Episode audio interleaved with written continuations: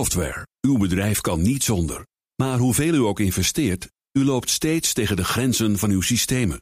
Stap daarom zonder risico's over op de software van Codeless. Die kan worden aangepast aan uw unieke bedrijfsprocessen. Welke ambities u ook heeft, uw software is er klaar voor. Kijk op slimsoftwarenabouwen.nl. Een goedemorgen van het FD. Ik ben Luc van den Berg en het is dinsdag 28 februari.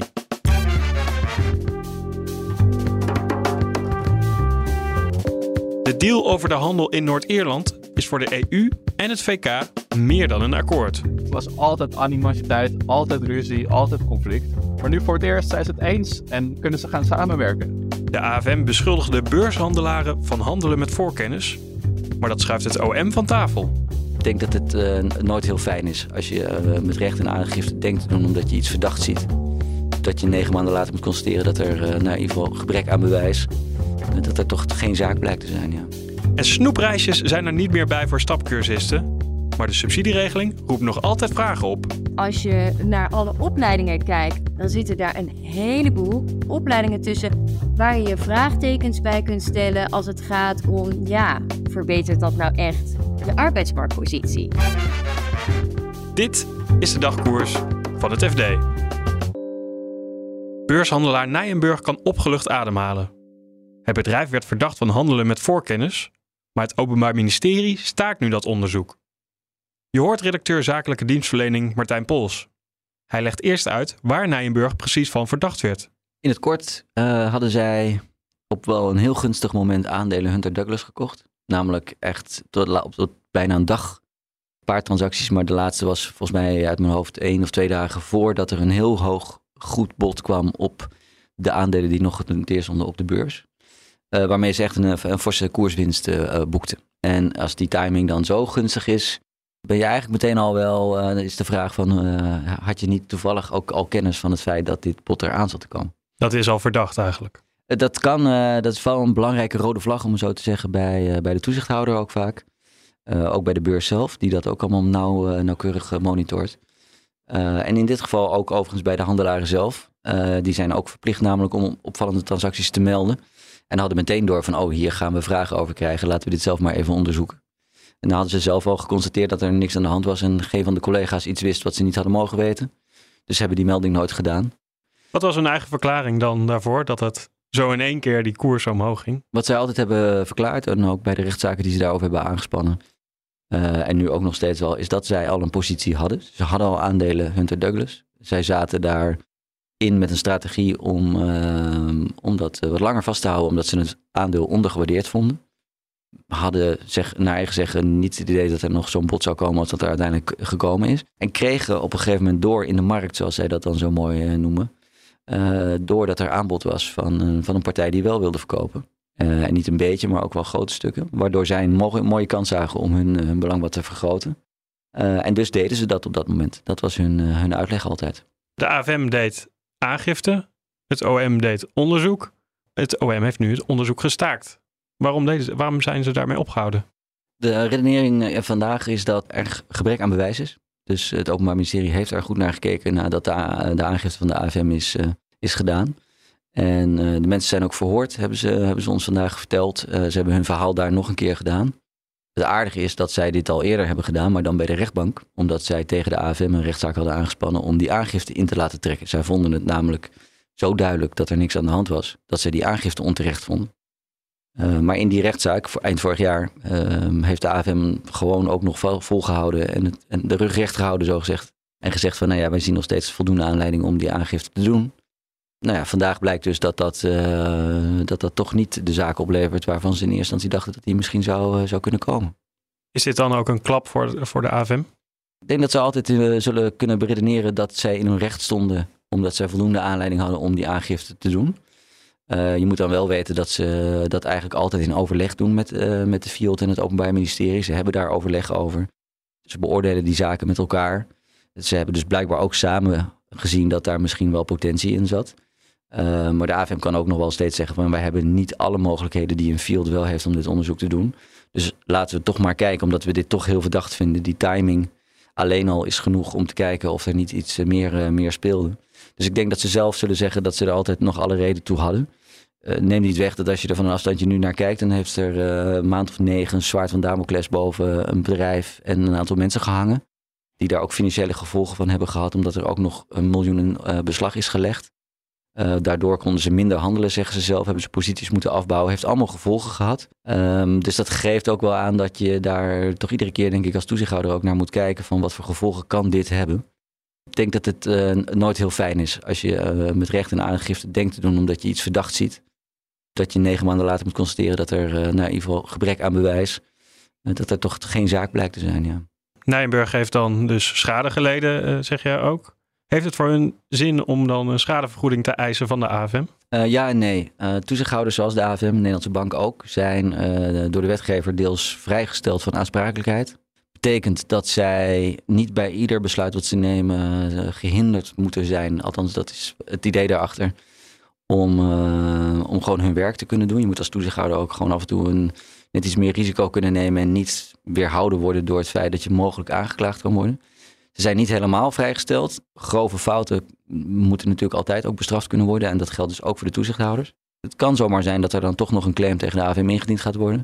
En die zal wel in de miljoenen kunnen lopen, omdat de schade alleen al door het afbouwen van posities, door dat beslag wat door die aangifte werd gelegd, dat alleen al zou om een paar miljoen kunnen gaan. En dan heb je het dan niet eens over andere soorten van schade. Dus mogelijk dat hij hier nog wel deze zaak een staartje krijgt. Ja. 2 jaar lang hebben ze gesteggeld over de uitwerking van de brexit voor Noord-Ierland. Maar nu hebben Brussel en het Verenigd Koninkrijk eindelijk een deal gesloten om grenscontroles voor de Noord-Ieren te verlichten. Correspondent in het VK Joost Dobber vertelt welke problemen deze deal moeten oplossen. Er waren praktische problemen met dat Noord-Ierse bedrijven opeens, als ze iets bestelden bij leveranciers uit Engeland of uit Schotland, dat ze dan allemaal grenscontroles te verwerken moesten krijgen. En dat was heel erg. De administratieve lasten daarvan waren heel hoog. Ze waren er een aantal praktische problemen en er waren ook een paar ideologische problemen, namelijk de Europese regels die via Noord-Ierland nog een rol speelden in het Verenigd Koninkrijk en ook de Europese rechters. Nou ja, zo had je allerlei mensen die allerlei problemen mee hadden en die moesten nu worden opgelost. En worden al die problemen nu opgelost, nu deze deal er is? In ieder geval wordt er tegemoet gekomen aan al die problemen. Of ze helemaal opgelost worden, ja, dat is maar net van hoe hard je in de leer bent, hoe streng je in de leer bent. Dus dat moet iedereen, denk ik, voor zichzelf oplossen. Maar in algemene zin is het idee van deze nieuwe deal dat er voor de handel een aparte, ja, dat heet dan een groene route komt voor zendingen die dan vanuit Engeland, Schotland, Wales naar Noord-Ierland gaan. Als die bestemd zijn voor Noord-Ierland, dan hoeven er geen of nauwelijks grenscontroles te komen. Dus dan, ja, de last van die grens wordt als het ware weggenomen.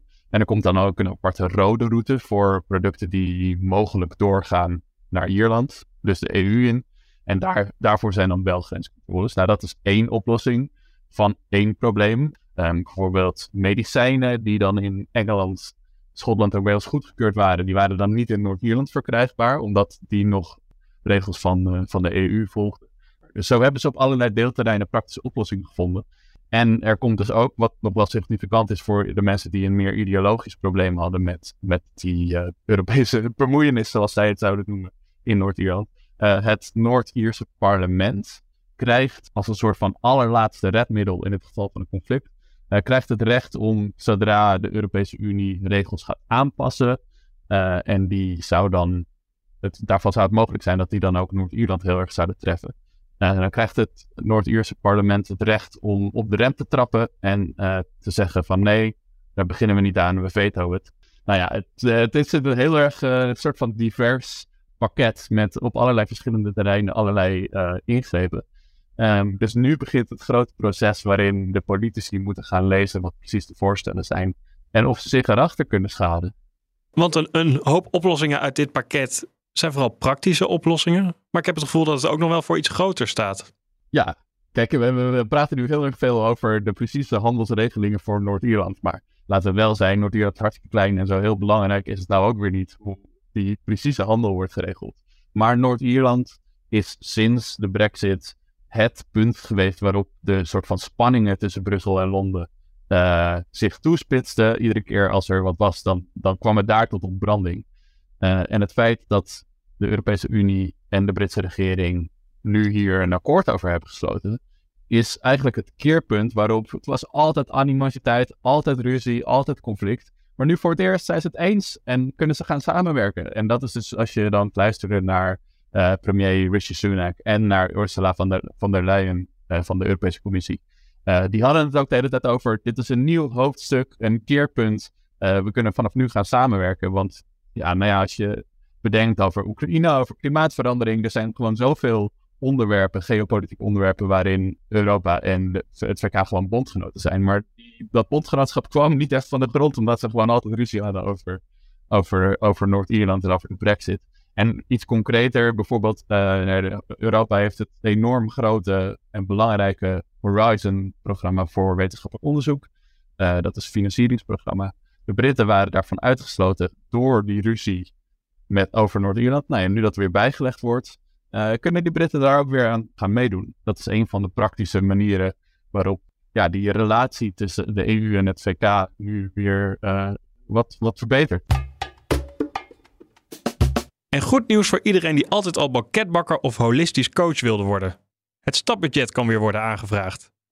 De subsidieregeling die omscholing moet stimuleren, kreeg vorig jaar nog veel kritiek en werd stilgelegd. Nu zijn de regels aangescherpt. Je hoort arbeidsmarktredacteur Elfanie Toulaar.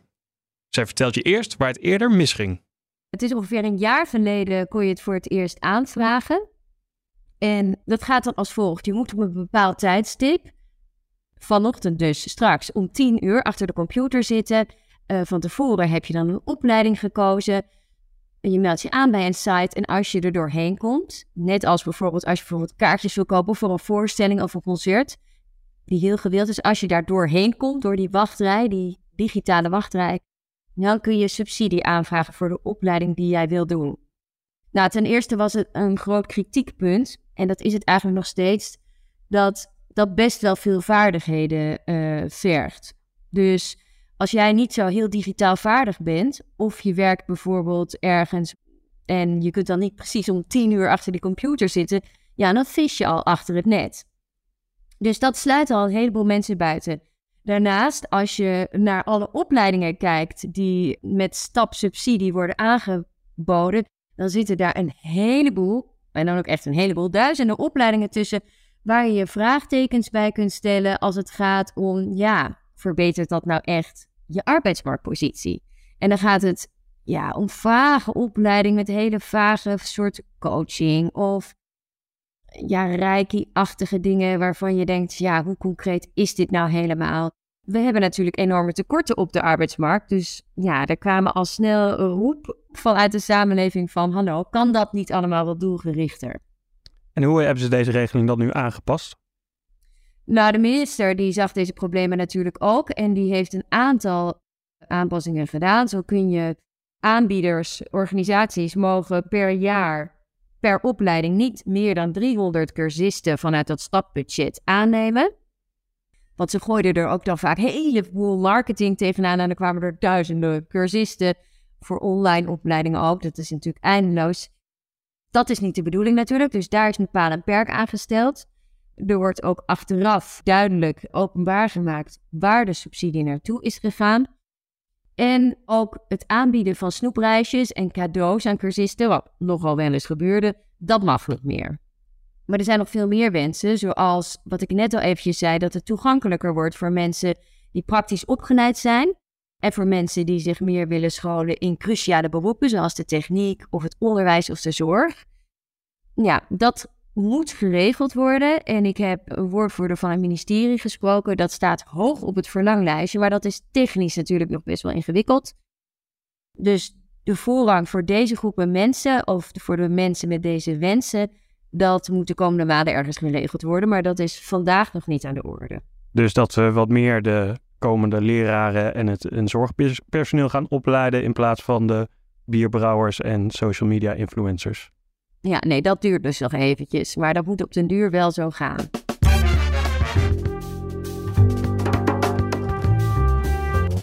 Dit was de dagkoers van het FD. Morgen staat er weer een nieuwe aflevering voor je klaar. En die krijg je automatisch binnen als je je abonneert op Dagkoers. Ondertussen lees je het laatste financieel-economische nieuws in onze app. Voor nu een hele fijne dag en graag tot morgen.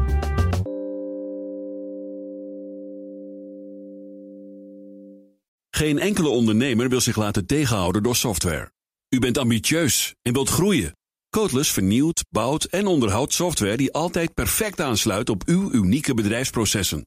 Zodat u de beste software heeft voor uw bedrijf en ambities. Nu, morgen en over 30 jaar. Kijk op slimsoftwarenabouwen.nl.